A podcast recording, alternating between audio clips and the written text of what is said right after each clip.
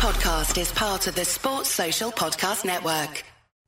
It is the Anfield Wrap, Neil Atkinson, John Gibbons, Melissa Reddy, and Joel Richards. I tell you what, it's been a while since we've had Joel on. He saved, saves himself for the big ones, John. he says Derby or nothing, you know what I mean? He says you can get me Derby, maybe Man U at a push, but he's not, not, not coming down here for Palace away. He's You know what I absolutely mean? not interested. Not interested in that. It's great to have him back on. It's great to have Mel on as well. And Mel, what a win and what a way to win. Yeah, well, I can't imagine Joel coming on if the result was in reverse, but I think there, Joel.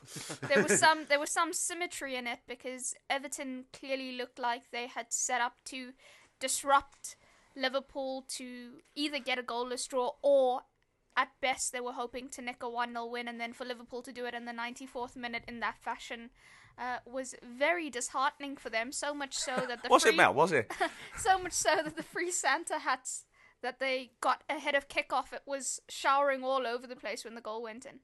They were uh, shouting all over the place, though. I don't think we, you and I will have noticed what they were doing particularly, Joel. We were very much wrapped up in our own little world. Yeah, I think we were, and I think that that ultimately is the main thing about a Merseyside derby. When all right, throughout the ninety minutes, you're giving them stick, they're giving you stick back. But once that goal went in, it's all about us. The pandemonium, bodies falling everywhere in the lower Bullens, and then the paddock, wooden seats getting smashed because of people falling through them. Just absolute carnage. And like Mel said there, I'll be honest with you. If it had stayed nil nil today, I'd have been very angry, and I was half thinking about not coming in. But everything changes, and when you get a last minute winner, you've just got to talk about it for hours on end. But that, let's let's talk about the goal because I, I, until this morning, I'm quite convinced I didn't see him kicking in. So I, I, I saw it. I saw it come off the post. I saw Yeah. that he was going to get there first, and then I was celebrating. It was just honestly, I did. If you'd have said to me afterwards, you know, it never went in, I'd, I wouldn't have been able to argue with you. But it was. He does really well to get there. He does brilliantly to get there. He's, he's not just quick; he's also nimble. One of the Everton players actually takes himself out the equation by running the wrong side of the goalkeeper. If you know what I mean, Yeah. he, does, he does brilliantly to get there. Yeah, because he's he seems to judge where it's going to go before it's even hit the post, which is which is remarkable, really, because you know the. You know they're not they're not predictable things, balls and, and posts. You know, I mean, he kind of could go anywhere, but he seems to he seems to judge the flight before it's even took off. He's he's he's quicker off the mark than the Everton players, and I think it's just I think it's it's a fitness thing as well, and it's you know Klopp worked them really hard in the summer. You know, Mel will know better than anyone. She saw the first hard how, how hard he was working them, and you know you've all played when you when you just a bit when you you shattered. Yeah. You know what I mean? For me, it's after about three minutes of five and and you just you just you just not quite off, and you, your brain's you, your body's not quite as quick as your brain. And and Mane was, was quick thought and, and quick in action, and he was and he was just there, and, and that's the, the little extra things, isn't it, that uh, that hopefully win your league titles. It makes all the difference, and it is worth pointing that out that you know this, this was an Everton, and I think. I mean, I, I I hope John's right in that he anticipated the bounce. What I would say, Mel, it, is that if it goes the other side, Firmino's there. Yeah, if it comes with the other side, they both they both moved. Yeah. If it goes the other side and comes out that way, Firmino's it probably got a slightly more difficult opportunity, but it's got a, a good opportunity regardless. Yeah, they're both. You can see them, you know, when everything slowed down. Even when you look at the pictures of the goal afterwards, you can clearly see that the the players to react quickest are Mane and Firmino. They're anticipating, they're alert, they're aware that the shot's gonna come off the post somewhere around in in and around the box, and wherever it goes. I think because they were already on the front foot, they were whichever way it went, they were favourites to to win it because Everton were caught napping a little bit. They they were always going to be second best to the ball in the box, um, and also fair play to Sturridge for taking it on and for because it was at that stage of the game where you Yeah. had to force Yeah. matters. You you had to really push for it, and that's exactly what he did. That's exactly the way that I was thinking when I, I mean I've watched the goal back about seven hundred times today, and I was thinking it, and force was the exact word word that I, that I was going to use. He's he's made something happen there. He's he's kind of forced the issue, and sometimes. That could be used in a positive and a negative way, can't you? You say, "Oh, he's trying to force Stop it." forcing it. Yeah, yeah. But in but in this instance, stage, uh, yeah. and Mel's completely right. It needed someone to go. Do you know what? I'm just going to run at the goal and hit it, and it, and it needed kind of someone to do that. And Sturridge had that in him, and and he just seemed to really enjoy it at the, the moments as well. You know, he really celebrates the Mane goal, and I think you know sometimes with players, you know, they can they can have a bit of disappointment, can't they? Because he's just at the post, he's dead Yeah. unlucky, and but his natural reaction is to celebrate, and I think well that's great. You know, Ronaldo would have been fuming, wouldn't he? you know, but but most players are in, in between somewhere in between the Ronaldo, the Ronaldo reaction and, and the Sturridge reaction last night. Um, ah, naturally, so if you're a striker, but, oh, great, but bloody hell, I was I was close, wasn't I? But he's just, I think he was just made up to. He to was be joyous. contributing. Yeah. I think that, that that's one. Of, I mean, it, it would have been the same if it had gone the other way, Joel. But one of the most heartening things is the fact that that the entire Liverpool celebration and vibe at the minute, and it was the same after the Middlesbrough game. So it's not just about the, sort of about this result against Everton, but it helps. The entire vibe is is one of complete togetherness and also very much enjoying the wins. You know what I mean? There's no one who goes. Seems to. There's not one of the. They all want to stay on the pitch as long as possible. You feel like that, and that celebration. They were all there in front of the corner. and They knew exactly where they were going. They they were trying to get to the supporters. There's flares raining down. I know. I loved that it didn't phase them that the No, pitch no, was no. on fire. I went on with They're like, oh yeah, it's just on fire. Just, watch out for that bit, man. It's just our, just our lads. That don't worry. Not going to hurt us. Mane had no fear there as well, running over to the park end and the, the corner of the park end of the Bull- Bullens. As soon as he scored, and he's got there's, la- there's other lads all running around behind him. They've got no fear. They want to be like you said. They want to be there with the with the fans. They want to be there and and, and see how much not only it means to them, but how much it means to us. Because the, and I just want to go back on what you mentioned about Sturridge there. It wasn't even a clean shot. You know, normally you get a shot that it's the mm. post. It's hit with force. It's hit with like you know where oh god, this is the post. You know, it was a slow off, shot. yeah, yeah. It just bobbles along to the post. And like you said, that instinct, that rapid reaction is bang on the foot and in. And then, like you said, like like going back onto the away ends and all that at the ends, come the full time whistle. Again, they're all over. And that, and how many times have you seen that over the years where the whole team and the and the managers, even after a massive win, where like say, we battered Man United, Old Trafford, or wherever, if they've all come over. But here they were last night, and I'd I'd been dreaming in my head for months of Klopp coming over right right at the end of full time, you know, right before Christmas, big win against Everton, giving giving it the big one, and he did. And I was like, that shot to me, like, me team's come too, me team's come too, all right. And then like all the players are there, everyone's cheering, and the away ends there for like five, ten minutes, if not fifteen minutes after after the final whistle, taking it all in.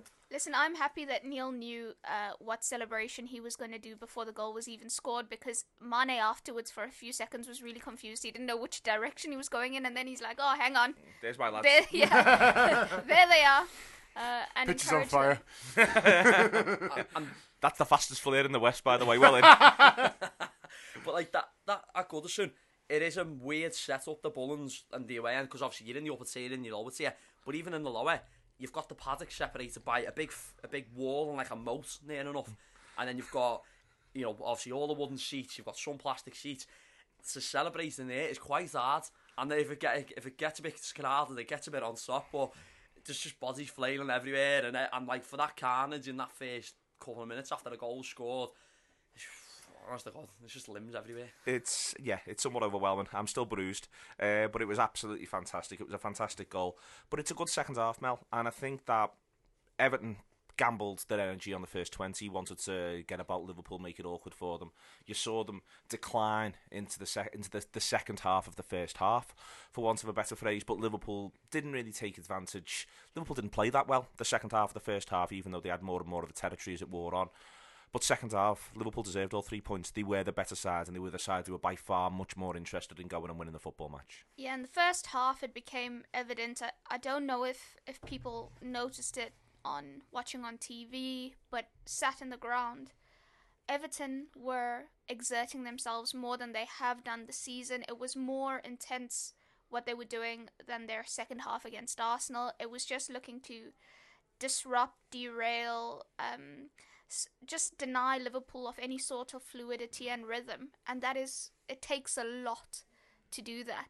Um, and like you say, they they were spent already by 25 minutes, and you you knew, and I think Liverpool knew as well that they've thrown everything they've got at us here, and they've not created anything. They've not tested us in any way, not caused us any problems, and they are going to eventually tire.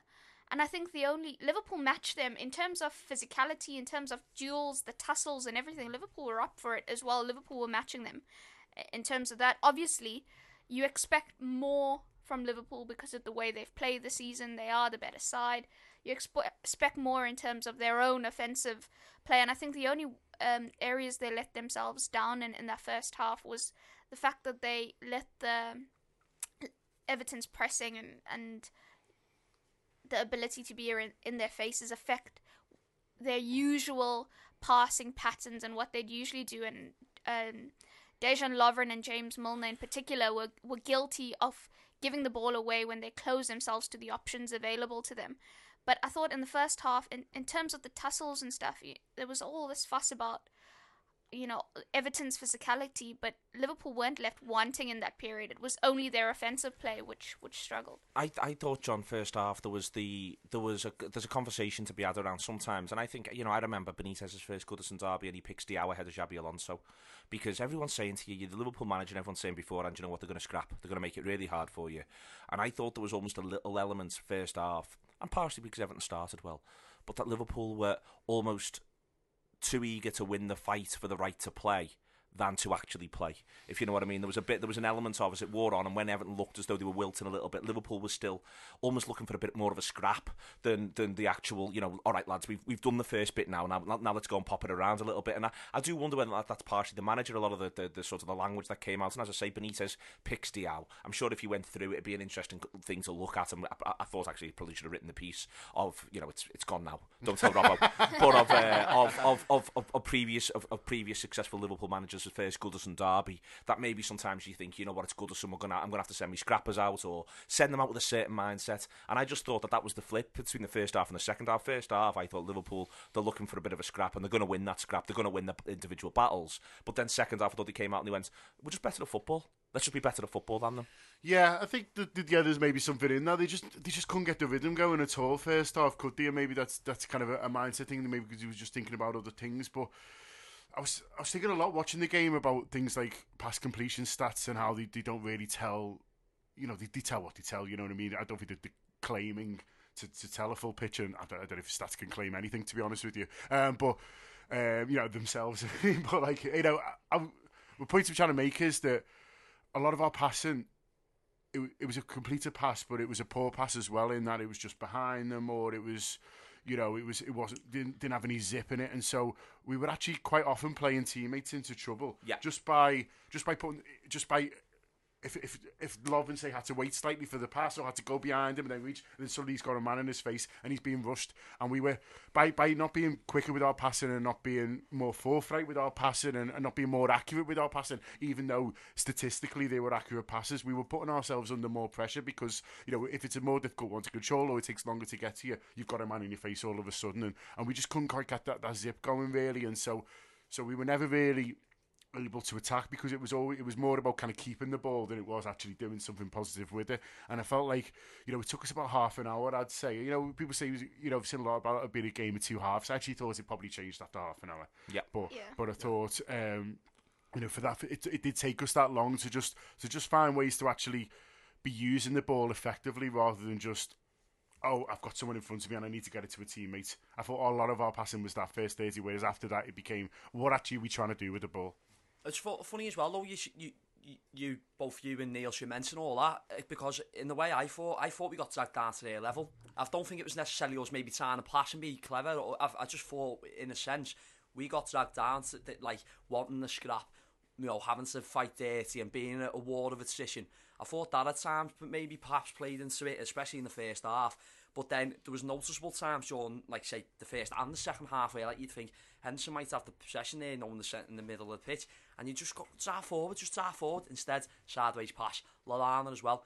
Go forward a bit more, just trying to knock it about, but no sideways, just trying to keep it neat and tidy, and just trying it again, maybe wear everything down. But I think that was maybe where I was being critical, and a couple of my mates were being critical of our performance was that we just weren't going forward, and it was uh, and it was similar to the previous two derbies there at Goodison. I thought where not a lot happens in a way. It was just it was very attritional. It was like a game of chess. You know, both sides maybe not trying to overcommit or show the hand too much, and then it, that's why it.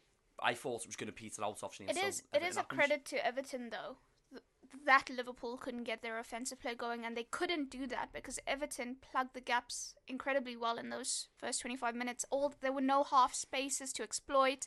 Jordan Henderson, who usually directs the play, who sparks everything, they had Ross Barkley on him whenever Everton were out of position. Ross Barkley had to race back and keep Henderson quiet, which then makes it harder for the centre backs to play out if they've got pressure on them because their usual release is then occupied. And Everton, that there's only so long you can do that for, and they did that well enough for 25 minutes until then you start to tire a little bit because you can't keep up that intensity. So you, you leave that little half space. Liverpool spot the half space and then grow into the game. But I think it was a little bit of management from Liverpool because I think the players could feel like they're giving us everything they've got here, and but it's not getting them anywhere. So this is okay. You know, nothing magical needs to happen right now. We've got a, a second half to play where they're going to be considerably tired, and and our quality will eventually come through. It's it's it's interesting this John because uh, I- it's the you have a lot of people, for instance, uh, we talk about Liverpool maybe lacking a bit of game intelligence, a little bit of game management, and you can look at so you can look at that early part of the game. You can look at the whole game to a certain extent, and you can look at it one or two ways. You can either look at it from the point of view and say Liverpool could perhaps have been often a little bit more incisive, and then you can look at it the other way and say, well, Liverpool felt that they were creating chances and they were managing the game and managing Everton's energy, managing Everton's energy out of them, and it's quite an interesting thing, isn't it? That you know sometimes you can be, uh, uh, you know, what Joel's saying before because there's people around me, and it's dead interesting. I mean, it's, it's mad being in the away end at Goodison, and I want to put that over to people how mad it is because I'll be honest with you, old Scouse fellas just want Liverpool to get the ball down and play, which is the complete opposite to what they tend to want everywhere else, where they want to watch Liverpool's players wallop people.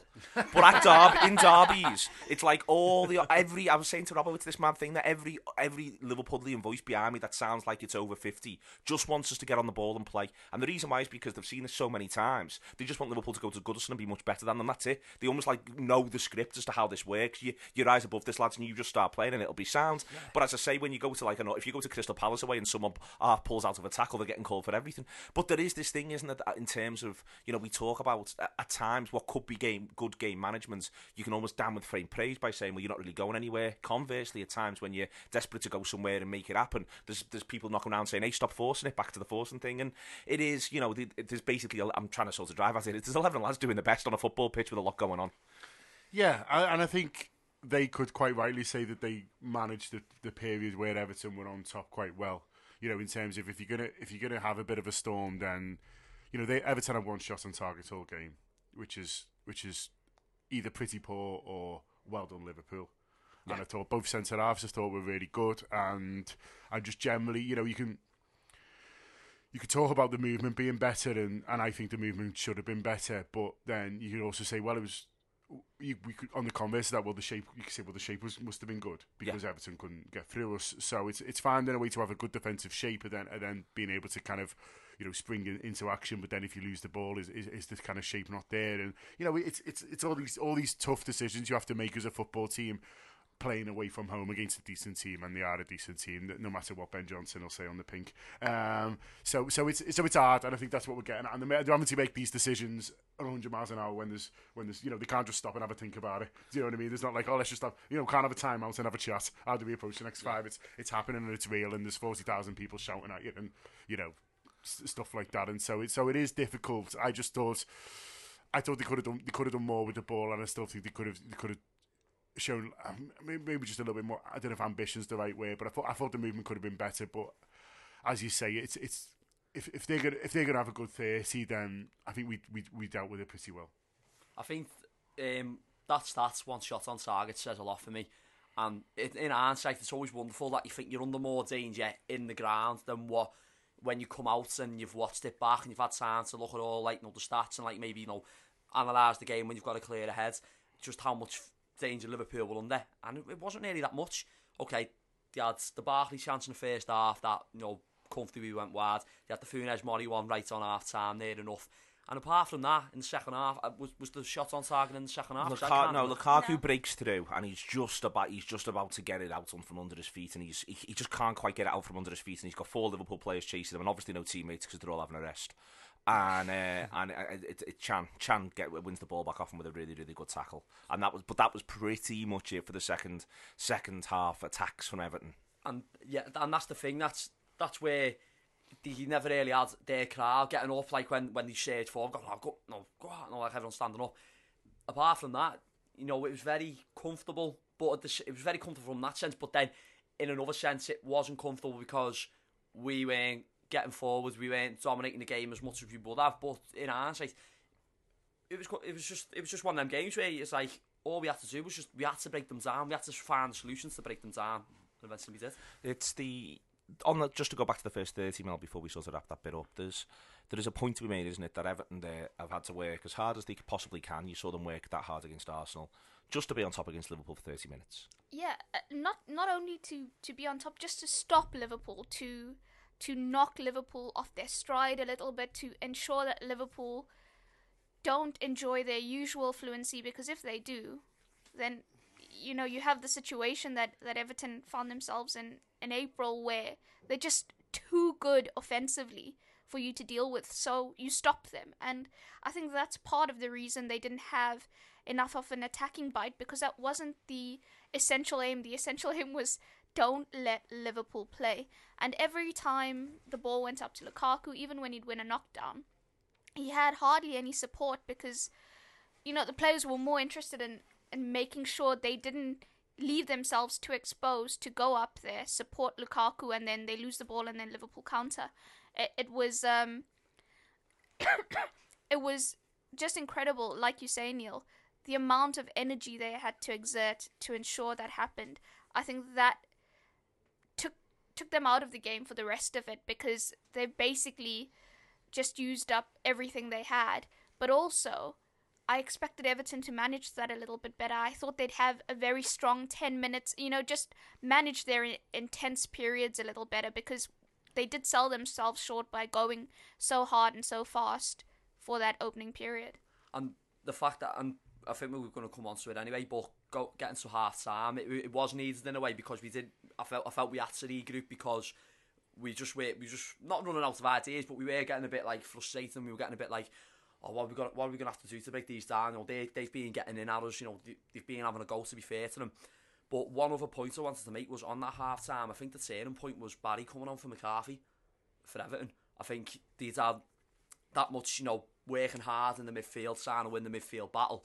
And then for for McCarthy to be replaced by you know 36 year old fella, you know, he's going going up against Lallana, and Lalanen and Henderson. All the best. Yeah.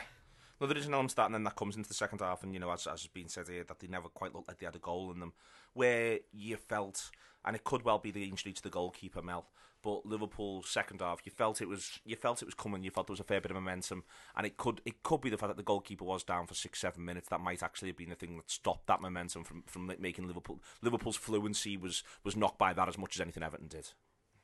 Absolutely. In fact, um, in the crowd, I was in the last row of the press box, and some of the crowd behind were wanting him to stay down as long as possible because the period Liverpool had preceding that was quite a dangerous period, and it did seem like the goal was coming. And when we do like match reports and, and the post match analysis, you always get your desk asking you what's the angle of the snap. So you know where's the comment piece heading.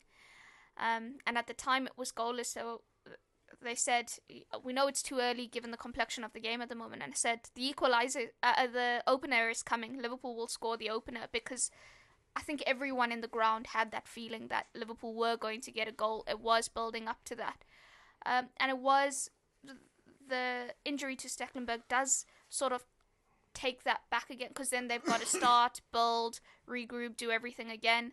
Uh, but I think also the when we are talking about game management and stuff earlier, Klopp had something he didn't have in, in the previous few games, which was strength and depth on the bench that he could call upon. He knew Yeah. he still had Emre Can and Daniel Sturridge, most especially, in reserve to throw on. Uh, and I think that also, you know, had a bearing on things. That th- this is a wonderful. Um, how stupid are you at the match thing, John? I was fuming he wasn't giving them 15 minutes because it got past Yeah. 75 and he hadn't Yeah. brought them on. And I was thinking, I was, I was, I was saying to one around me, you've got to give them at least 15. He brought them bang on 82 and there was seven minutes added. It was as straightforward as Yeah. sorry, eight minutes added. It was as straightforward as as this fella's actually paid attention and, and can tell the time, and I can't. Uh, and he's yeah, because all I was thinking, but I was thinking, and that was the key thing. And again, I there was never a point in the game, and I was saying it last night, and I really meant it, and I mean it today. And I want to talk about a little bit in terms of mentality. But there was really, not, unlike West Ham, went on about 75. I thought we're not going to score here. The, uh, Southampton, I probably get to 80 and I think we're not going to score. There was really not a point last night where I thought we're not going to score. I was thinking go- it's going to come. To go Joel first on this, I was thinking all the way through. We're going to get one here. We're, it will happen. It will happen for us. And then being able to bring Sturridge on just made me even more convinced. And you got the impression it made them even more convinced. There's a Liverpool goal in this. Well, I need to throw my hands up here personally and apologise. I thought that there wasn't a goal coming. Like, because I'd, I'd, I'd seen the, the point that you just made there, Southampton away. I'm thinking my mind, I got to 75 even in that game, and I, I started to accept it's going to be a nil-nil, yeah. Just got, like, annoyed as I am, it's nil-nil, glad, no, just be, just be cool about it, you know, just take, take it and move on. West Ham, um, last week, again, gets around 70, 75, it's going to be a draw here, lads, you know, because we, we, we only had, and when I say only, no disrespect to them, Ben Woodburn, St Alexander Arnold, you got a Jari on the bench. You know, you got kids. You're not expecting kids to come on and win games. You just can't. You've just got to, you know, accept the fact that they're there for a reason because we've had a few injuries and that they are talented enough, but they're not going to win your game straight away. And last night, I sort of got to that point. I had a bit of clarity where when Stur- when even though Sturridge and Can they come on, I was a bit like, yeah, we, we, we just got to take the points. As annoying as it is, we just got to take it and move on. But on the other hand, we kept going. No, we, it wasn't through the ones wanted sign that we were going to get the goal, and then obviously we did get the goal. But it wasn't for the fact that we made them subs because we were sort of like, oh, we're going to take the points. We made two changes that made a massive difference in the game. That gave us that little bit of fresh impetus and gave us that belief that we it was going to come.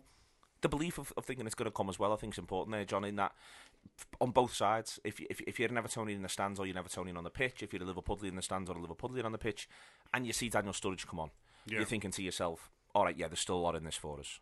Yeah, and Emre Can as well. Uh, I thought he did well, apart from the one he blammed into the stand under no pressure. Phenomenal. Yeah, I mean, it's, it's funny with Emre Can because you're like, oh, he gives the ball away, then someone again, someone gives you a passing completion stat and goes, oh, he was 88%. And you're like, yeah, but what about the 12? What a, what a, what a 12 it was.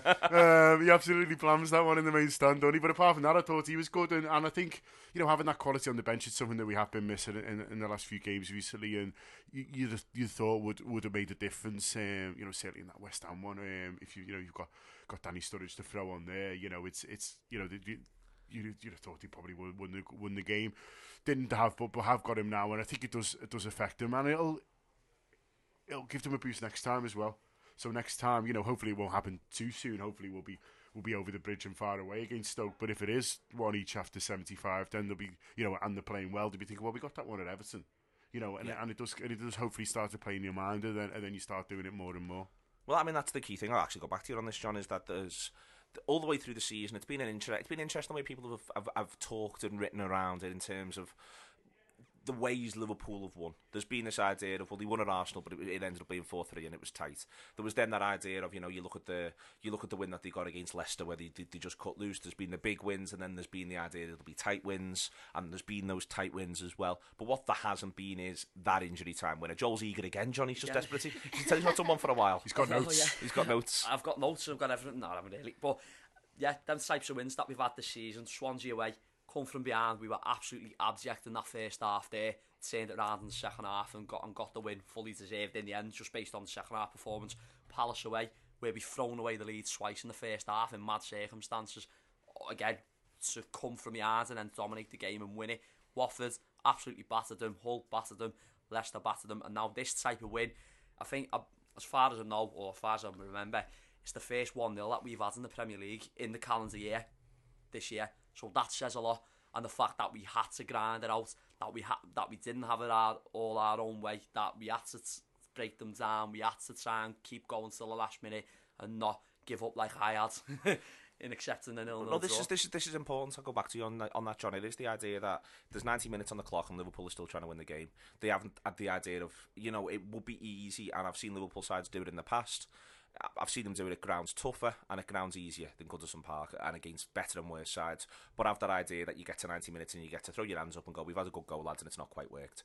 Whereas again, not different to the Middlesbrough game, but it's another statement of intent. It's that that a point at Goodison was not good enough for Liverpool this Yeah. weekend, given what Chelsea are doing. A point was not good enough. Um, e- every single one of those Liverpool players. And it, listen, if your ambition is to finish in the top four, if that's it, if that's the limit of your ambition across the season, then a point's all right.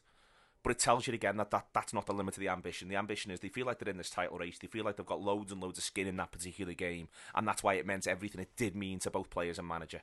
Yeah, it would have been quite easy to take a point. As, I think you're right when it when it kind of got to 90 minutes, and it's not a bad point. But I think they're conscious that they've thrown a few away recently, and they'll be conscious of that at the Bournemouth game, and they'll be annoyed about that. And then there's obviously the West Ham one, which they've expected to win. You know, it's a slightly different different situation. Um, but it's you know it's not as bad as the Bournemouth in terms of you know the three one lead and things like that. But they'll, they'll know they're a few point, points down the way they should be. So if we were if we were sitting a bit pretty and if it was all a bit tighter, then you know it's a different situation. But I think they'll know that because of what Chelsea doing and because of you know how they, they've, thrown away that they're, they're, they're a few points down or where they should be. So hopefully today they're thinking, well, we've got two extra there. That's two more than maybe you know it was looking like we were going to get. So so they'll have their eye on on these next few fixtures coming up and, and hopefully claw a few more back. And if somehow somehow kind of um, get make that gap a little bit smaller, because I agree with you, I think that is what they're aiming for. I think that, that I think there's no getting away from that, Mel. And it's interesting that the manager still slightly talks around it. He's probably getting advice from someone to say talk around it. But there's that uh, that wonderful clip of him on the sidelines after the goal's been scored, where it feels like if you've seen it, where he's like trying to bottle his emotion. He's so happy yeah. and he's so ecstatic, but he doesn't want to go too mad because he just sort of quite like to sprint across the pitch and jump into our ends. I think, but he's just trying to calm. He's just trying to calm himself. Like he's almost got to. I've got to calm down here. He touches his face, touches his glasses, but he's just this abs- And the reason for that isn't just simply to win at Goodison. It's because he, he knows what all the other results were. everyone else has played. He knew what it would have meant to only get one point, so he knows what it means to get three in the 94th minute. Yeah, he knows it's only December as well, which is something he, he brings up quite a lot. he doesn't want his players to get carried away, so he won't get carried away. There's a lot of work left to do, and that's very much the message. Job done last night, but there's still so much to come. And you guys spoke about Liverpool still pushing, you know, at 90, still going for it. And that comes at a stage where heads could have combusted after the Ross Barkley challenge on Jordan Henderson. You know, we spoke about did Liverpool want to scrap? I think Liverpool were willing to scrap when there was a scrap, but Liverpool also knew they wanted to win the game. And when crunch time came, when they had to elevate the quality, when they had to keep pushing, they had that in them. And it was very, very important. I think Klopp touched on it afterwards, saying it's quite an emotive sort of game and it's very hard to manage that emotion against what you're supposed to be doing and i think in those final minutes they they did it to perfection because that challenge could have just thrown everything off Eh, well, on that as well, right the way through. I think I, I think Henderson's performance is really interesting because I don't think he was very good first half. I think a lot of what John's saying about passes that were that were the wrong pass or the pass that was just behind. I think he was one of the culprits for that, and I was wondering whether or not he was getting caught up. You said Barkley was often very very close to him. Whether or not he was getting caught up in it. That both before and after that tackle, he'd absolutely settled into the game and he was beginning to manage and run the game as, as he has been doing recently. It was it wasn't the Henderson pass that was the issue. Then it was the pass after the Henderson pass where if Liverpool weren't quite, quite getting it right, and I think that that, that composure went through the football team sort of through him. He was the one who I think I think second half came out, and it's him more than anyone else whose, whose level of performance I think improves markedly in the first ten minutes of the second half. He, he's the one who's who's suddenly finding more space, getting on the ball, sorting himself out, and getting everyone else started and getting everyone else playing. And he doesn't lose his head after he is hacked down. Yeah, invariably the space was going to open up to allow him and the others to play because, like we said, Everton they did well to plug the gaps, but they weren't going to to end up doing that forever. Liverpool as well at half time. Klopp showed them clips of when they were not stifled by Everton, but stifled by themselves, by their own passing decisions. And often, like I said, it actually wasn't. It was Henderson wasn't getting the ball one because he was marked quite tightly, but the other reason is because Lovren and and um, Milner kept making the wrong decisions. Obviously, in that moment, out of you know, there's so many things going on. There's the panic. There's we need to get rid of it quickly because Everton are putting us under quite a lot of pressure here. But I think when you reinforce a message, it it can resonate, especially because it's such a passionate, mad first 45. You then get in the dressing room, you seeing things clearly, things are being pointed out to you. You recalibrate your brain. You go but go back out and, and you do what's required of you. And I think the point that you made on Henderson is, is great. And I think the first half shows how important he is as a platform for Liverpool offensively because when he is on the ball, when he is dictating things, when he is there to break up the counter attacks and all that stuff, he, he's been sensational this season. Also, I find it mad that people are still questioning what Gini Wijnaldum does. How can you watch last night's game and still wonder what Gini Wijnaldum does? He was utterly intelligent, efficient in possession. The the goal starts with him switching the play to to yeah, Emre Can with an absolute beauty of a ball. To think about putting that ball in at that time, that weight of pass, perfect. I think he had something like 96% pass completion yesterday. He was he was just unreal to watch, disciplined, so so clever, always thinking ahead, always thinking about his teammates, just really self unselfish play from him. I'd go as far to say that was Wijnaldum's best performance in the Liverpool shirt to date. Like because just the way in that midfield battle that I mentioned before, the way Barry got stuck out at half time, and you've got McCarthy as well, and who else was in midfield for? Uh, them? just a guy. Gargani, yeah.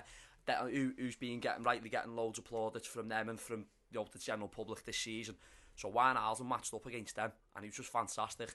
Kept taking things over, like you said. He was in the build-up for, for the goal, and again, he's just knocking it about and he's just pulling himself there and he's just he is he is essentially he does all the less talked about work and the less glorified work in the team.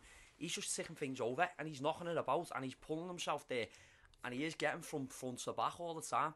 And and it's it, it's struck a chord with the Liverpool fans because a lot of, a lot of a lot of a lot of my mates again last night were going how fantastic he was and he, in my eyes he was man of the match hands down.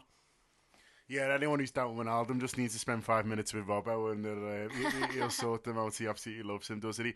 He's he's so strong on the ball. Um, you know, you can't shove him off it. I think when you watch him up close, you, you really kind of get a sense of that. Really, you know, it's mad how he's a completely different footballer to the one we were getting, but Klopp's obviously spotted something in him, and maybe maybe from his days in Holland, I don't know, but you know, seeing something in him and seeing that you know he can use him slightly differently for for, for the team.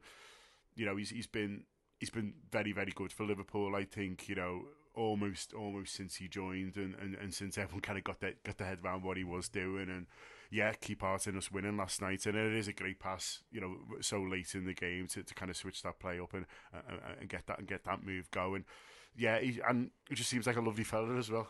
I, I said it was to to Emre Can. I'm just it's, It's still Klein. the after effects the from Klein, the yeah. yeah, It was it was to Nathaniel Klein. Yeah. It was it was a really really good ball, perfect for for Klein to control, and like you guys say, you know the the footballer that Liverpool thought they were getting, or or it seemed Liverpool were getting, was somebody very much designed to to spark the attack to add to the goal tally, and I think because Lallana's been the player to to actually go and up the numbers in in that category, his role is has been a little different to be the more disciplined, the more intelligent, the more measured uh, sort of player, and uh, they work so well in combination. And I think he was brilliant yesterday. I, I can't believe there are people, especially based off last night's performance, who said he didn't play well last night. There's next one I want to talk about before I don't want to talk about everybody, but the next one I want to talk about, John, is the uh, is Origi. Um, Yeah. I think he has a, a really he's really struggling first half. I think, and it's interesting that the manager does exactly what happens at Middlesbrough, which is he moves him. He seems to move him to the left at least for a period of time. He gets him out there. There's the, there's much more movement from him second half, moving into the towards the left and sort of starting from the left. And I think it's it's uh, I think that's as much to try to get Firmino in the game, and Firmino never really quite gets going. But what it actually leads to is, ironically, Origi I think has a, has a better, a significantly better second half than he managed to have first. Yeah, he's he just couldn't hold it up at all. It couldn't stick with him, and you know people said, "Oh, maybe there's not enough around him." But sometimes you just got to get it and get it down, and, and wait for your mates to to, to kind of catch up with you. Really, he, he kind of wasn't able to do that. He got he's you know it was it was even more apparent from what Lukaku was doing at the other end. I mean, Lukaku, he, I don't I don't know what what Everton fans are seeing, but I thought his work rate was phenomenal. He was down the channels. He was an absolute nuisance. It took one brilliant block from Klavan, or I think he would have scored. And you know, he was he was he was it was a kind of a, a, exactly what you want from a centre forward. I mean, maybe he's not putting that in, in every week. I don't know, but he certainly put it in last night. And so you're watching Lukaku be be an absolute menace and be kind of I wouldn't say quite a perfect alone centre forward, but you know, given the display that, that you want from from someone who's up there on their own. And for Origi, just it just wouldn't stick with him and it's it's strange seeing him not play with confidence when he scored so many goals recently. But maybe he's he's he's, he's feeling confident enough in front to go, but it but it's everything else that's not quite working for him. And I wondered on the wide thing whether whether he was going wide as a tactic or whether it was just because he wasn't getting any joy in the middle, and that could be a bit of a problem really because you you've just got to kind of stick out at it sometimes. And sometimes I felt like he was peeling left because he thought, well, I'm not getting. I'm not getting any change out of them lads, so I'll, so I'll try a bit over here, really, and and that and that's fine and it's understandable. But you know, sometimes it, it was leaving us with with, not enough in the box. I mean, a little bit of a frustrating one, but you know, we, we we've seen he can do it. You know, his performance away at Dortmund, you know, it's just one example of of something that you know, absolutely fantastic play up there on his own. So so he can do it. It's just not quite happening for him at the moment. Buvac uh, was onto him quite a bit, telling him, you know, which runs to make, talking to him about his positioning, because in the middle he did f- often find himself one against two uh, midfielders dropping back to, to also make the space quite tight. So it was uh, not the best job in the world for him, or, or not the easiest, but he did struggle, and they kept trying to reinforce the runs he should be making, because also when the Liverpool were in possession and because all the spaces have been closed, the easiest one is if you do, you know, the run behind the defender, open up space, give them an option. You can get the attack to come and support you, but he, he wasn't doing any of that. So he wasn't giving Liverpool the pass to make. Um, I, I think he just he, he did struggle a bit in in the. I think because Liverpool as a unit were were struggling offensively, that probably knocked his confidence a bit as well. But yeah, I think every conversation about Divock Origi needs to be, uh, you know, put in with the asterisk that he is he's 21. He is still a developing striker who a striker who's come back from injury, still finding his rhythm, still finding his feet, and you know, like we are saying, he's we know he's not the Divock Origi yet, the one that did perform away against Dortmund, and yet five and five before last night. So how much of a positive is it that he's not anywhere near his best, but you know when he needs to do the business, he's still doing it. Because that, cause that um, one thing I've noticed in, in them games that where he has scored five and five, there has been periods of the game where, for me, he hasn't been involved as much. And now I know that sounds silly because obviously he's ended up scoring, Hmm. but there's there's parts of the game where he drifts in and out. If he's not getting the service, or if he gets shunted out to the left, or if he comes into the centre, there's been periods like I noticed it especially in the West Ham game last week where, oh, all right, he got the equaliser at the start of the second half, but when you're thinking, like, he's got the goal now, you want another one all the time, no, get that winner. He just didn't click for him. He just didn't. I don't know. I don't think. I don't think he can force himself back into the game, and I think that's maybe where the fact that he is 21, that might come with time and age, and with like the more games that he plays. But on the whole, last night, it, it wasn't his it wasn't his best game, and and, and to be honest, if me personally, not an ass, I thought I love being a man, imagine if you're being a manager, but I'd have took him off a bit earlier, perhaps because he just wasn't getting any change out of the Everton defence. But maybe that was where Klopp thought, all right, well, it got to 82 minutes when he finally took Origi off. He just maybe in Klopp's head that he thought that the goal would come, whether it was from Origi or anyone else. He might have had a, a number of minutes in his head for Sturridge Yeah. as well. Yeah. You know, he makes the double swap, which which maybe suggests that you know he just thought that was the right time to, to change it. But he might have just you know he's he's big on Sturridge training, isn't he? And he just hasn't really, and, and you know it needs must for him. But he might have just thought I don't Might want be to. the same for Can. Yeah, possibly. Yeah, um, Can's been struggling a little bit with injuries as well recently, so it might just be in his head. He's just thought, I don't want, I don't want to give him too much of that. The fitness lads have said 15, so so we'll, we'll kind of stick with that really. We'll start from there and work from Yeah. there. I think it's. I, I, I think in general, sort of getting Sturridge back would be, you know, it'd be a massive, massive boost at the moment. Mel beginning to look at the longer picture. There's the, now this odd. It's very, very odd the way in which the fixtures. I think it's it's obviously the way in which the calendars fallen with Christmas this year. That suddenly now everyone's got sort of eight- seven, eight, nine days off, and then they're going to play, be asked to play fourteen times in three hours. Uh, seemingly, you know, it's it's it's it's a little bit crackers. But what that does now is it does give the manager, and I'm sure everybody would like to have a nice Christmas, but everyone knows where the responsibilities are. It does give the manager sort of seven seven days to, to, to get them in, to let them recover, to show them what they could do better, to get them set up for the, the three game challenge that is to come. And I think Sturridge is going to be an important part of that. Uh, indeed, definitely. It gives them a little, you know, against Bournemouth or post Felipe Coutinho's injury, really, where it wasn't just Coutinho, then it was Matip in and out, then it was Emre Can with the knee, Sturridge with the calf, uh, you know, Adam Lallana with the groin, Roberto Firmino with a kick to the calf. There were all these things that were adding up as well, which severely restricted what he could do in terms of tactically to build up to a game and then how he could influence a game, you know, during it. Um, and this obviously gives him a chance to rest perhaps Firmino, um, to to maybe try two up front with him and with Sturridge and, and Origi, which has worked to good effect before for Liverpool. So it gives him a little more to, to operate with and try out. You know, he can use Gini Wijnaldum on the left of the attack. Maybe it it just allows some room for for manoeuvring.